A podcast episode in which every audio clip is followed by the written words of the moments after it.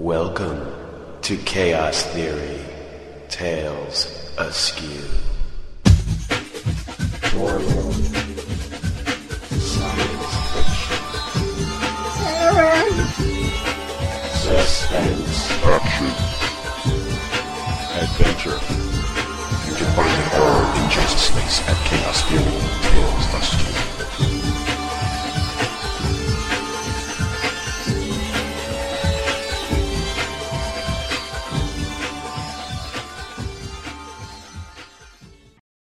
This is part four of The Somnambulist by Gabriel Enrique Llanas. There is every conceivable type of food on the table. I realize the food must be trapped in some way. Each thing that I have seen in my dreams has been paralleled for me in a horrible way when awake. What terrifying ordeal could this represent? Maybe I'm just dead now. That would be nice. I want something to be nice for a moment. I look around to see if anyone else is here. There is no one. I'm curious as to where everyone could be with this whole buffet spread out on the table. I realize that this is a tent, all made from the same wonderful cloth that the fainting couch is made of. I find the entrance to the room. I make my way towards it and slowly push the folds of the gateway open. It reveals a foyer made of the same materials that lead to another portal, folded shut. I walk with my arms outstretched, feeling the soft cloth against my skin. The short hallway envelops me. The cliche of it feeling like a womb comes to my mind, but it reminds me more of laying in bed on cold winter days. I find my way to the other end of the hall and push back the folds on, on that side. There is a familiar sight. The endless landscape of Badlands stretches out in front of me. The brooding presence is still there, as is the fading light of that cracked sun. I decided in an instant to make my way back to the banquet. I refuse to dwell on this place any longer. I realize that I'm starving. I wonder how long I've been asleep. I know that I want to eat something. The food looks delicious.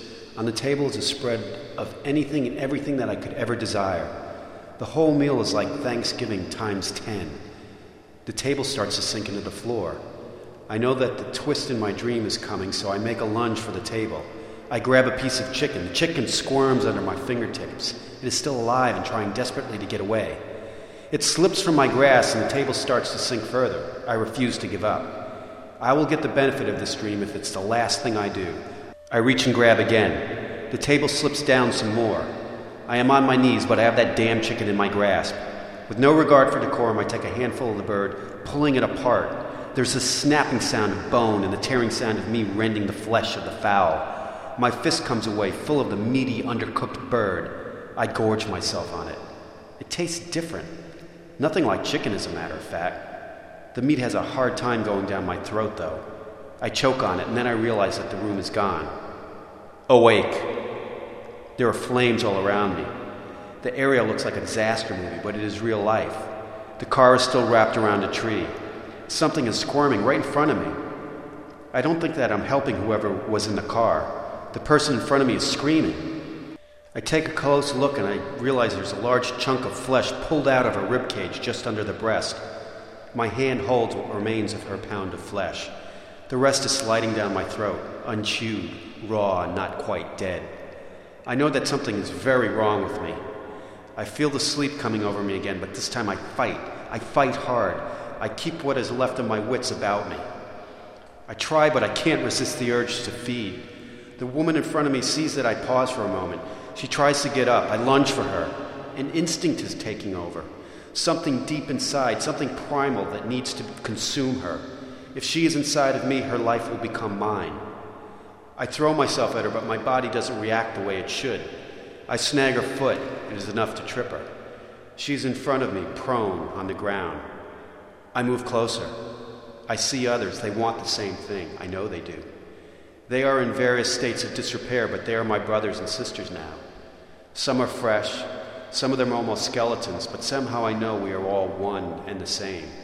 I'm not alone now. I may never be alone again. I descend on the woman. Her shrieking is almost inaudible over the dull roar of the moaning horde.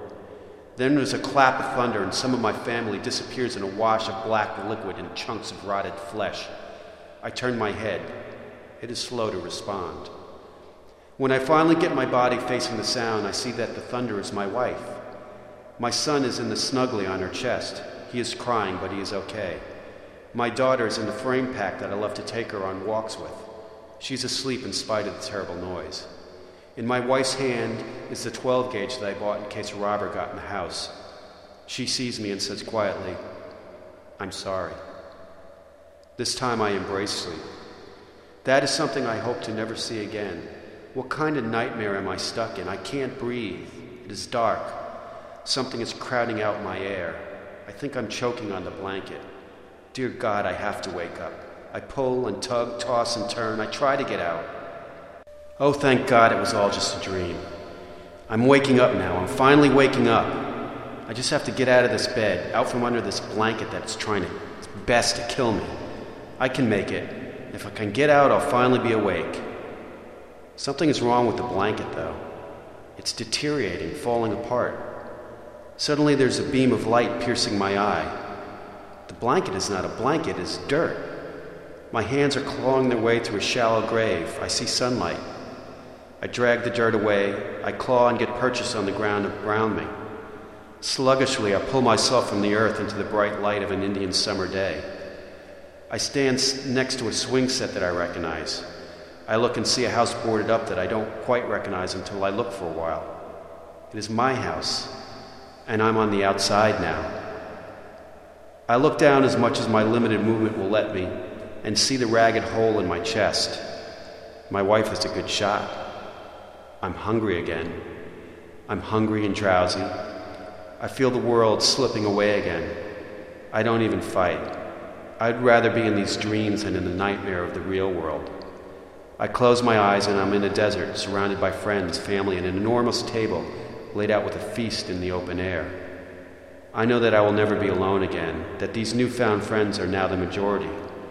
We will have the chance to engorge ourselves on the food before us. There will be a feast, an endless feast. It will go on forever until this endless expanse of sand is filled with our sleeping brethren.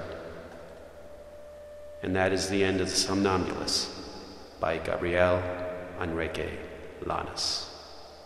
If you enjoyed this story, you may find more at Chaos Theory Tales Askew, located at www.genspace.com, spelled G E N S P A C E dot com. Just click the top eyeball. You'll know what I mean.